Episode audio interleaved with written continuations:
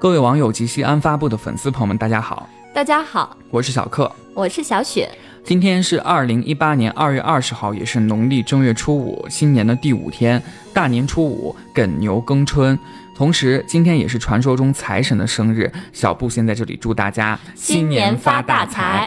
那其实小布在前几期节目当中就一直在预告，会有一期节目呢，集中的来给大家讲讲这个财神。嗯，没错，就是今天的这期节目。嗯，关于财神是谁呢？说法是很多的，也不太统一啊。嗯，不过小布在这里跟大家罗列一下啊。嗯，首先呢，这个是赵公明，不过这个赵公明也有两种说法。一种说法呢，这个是来源于《封神演义》，说张天师呢让他守。玄坛，然后呢，就他的名字还叫赵玄坛。还有一种说法是来源于《三教搜神大全》，说这个人叫赵明朗，是字公明，他是道教中的玄武之神，俗称赵公元师。嗯，那还有一个人呢，是比干，他也是殷纣王的叔父，因忠耿正直被挖心，因其没有心无心了。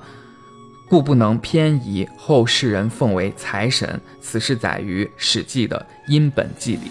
嗯，还有一个历史人物啊，就是范蠡，他是春秋时期越王勾践的手下的大臣。他帮助越王打败吴国之后呢，就去经商去了，并且发了大财，他就改名了，叫陶朱公。后人就把范蠡也奉为财神。嗯，那还有一个人大家可能就比较熟悉了，就是关羽。三国中的关羽呢，是个全能人物，最重义气。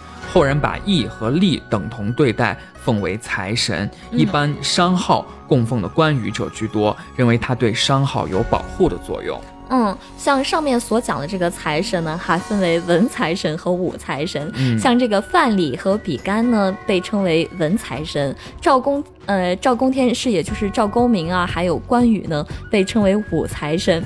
另外更有趣的，还有供奉这个太白星的。把太白星者称为财帛星君，因为太白星又叫金星，就附会为财神了。还有以这个齐天大圣呀、招财童子为财神的呢。嗯，那民间所供奉的。的这个财神呢，大多是以赵公明居多，嗯，其印刷的形象呢是很威武的啊，黑面染浓染，嗯。顶盔冠甲，嗯，肘中执鞭，说的就是他头上顶一个头盔，嗯，帽子，手中再拿一根鞭子，周围呢还会画有聚宝盆、大元宝、珊瑚之类的图案加以衬托，突出他这个富贵华丽的形象。哦，也就是说是这个做生意的人呢，他要讲义气，要讲诚信，用的是关羽；但是家里头人呢，想要的是富贵跟华丽，所以用的就是赵公明。对，嗯，那这个 另外啊，农历正月初五呢，它还有一个俗称叫破五，在这一天呢，许多地方是实行一种叫赶五穷的风俗。这个风俗就在咱们这个关中地区东府、西府呢，其实是差不多的。嗯，就是在这个放完大炮之后啊，所吃的。东西不太一样，像西府的陇县是全县都是搅团，说是要把一切不如意的东西都用这浆糊般的食物粘住、粘掉。嗯，那我想问一下，小雪爱不爱吃搅团？还好啦，就是如果蘸的那个汁儿好吃的话，会吃一点儿，多吃一点儿。我是特别爱吃。好，那除了上面说的之外呢，据说在渭河河谷一些地方呢，过年也要吃饺团，但不是破五，而是在这个腊月三十的时候吃。像三原县和武功县，这个和陇县也是一样的哦。陇县是过年期间吃，要吃三顿饺团，一个是在腊月三十，一个是在正月初五，还有是在后天正月初七。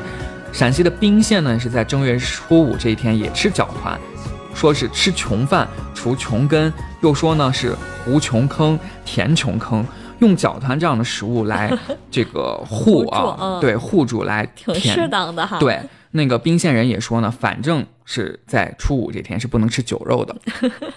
另外还有这个处于渭北高原的淳化县，这一天也吃饺团，也说是用来填穷坑，而且正月初五这一天是不能串门串门串出门串亲戚的，说是不能让亲戚沾了穷气。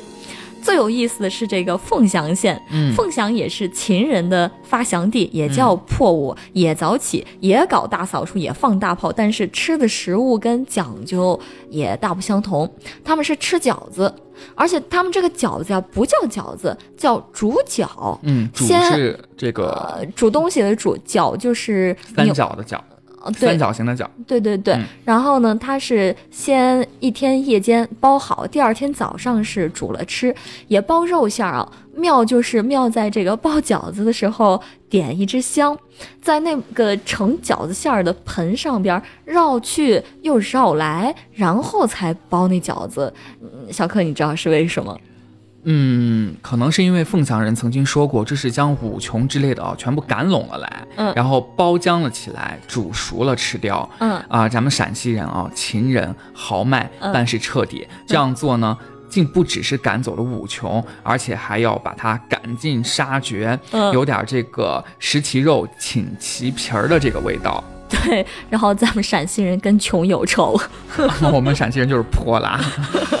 对，那好，今天的节目呢也就到这里了。明天是新年第六天，那么明天还会有什么有趣儿的故事和年俗呢？欢迎大家继续锁定西安发布，锁定听见西安的声音。嗯，那在明天的节目里呢，小布还会如约的为大家解锁明天的年俗，所以就请大家持续关注西安发布新闻客户端以及官方微信、微博。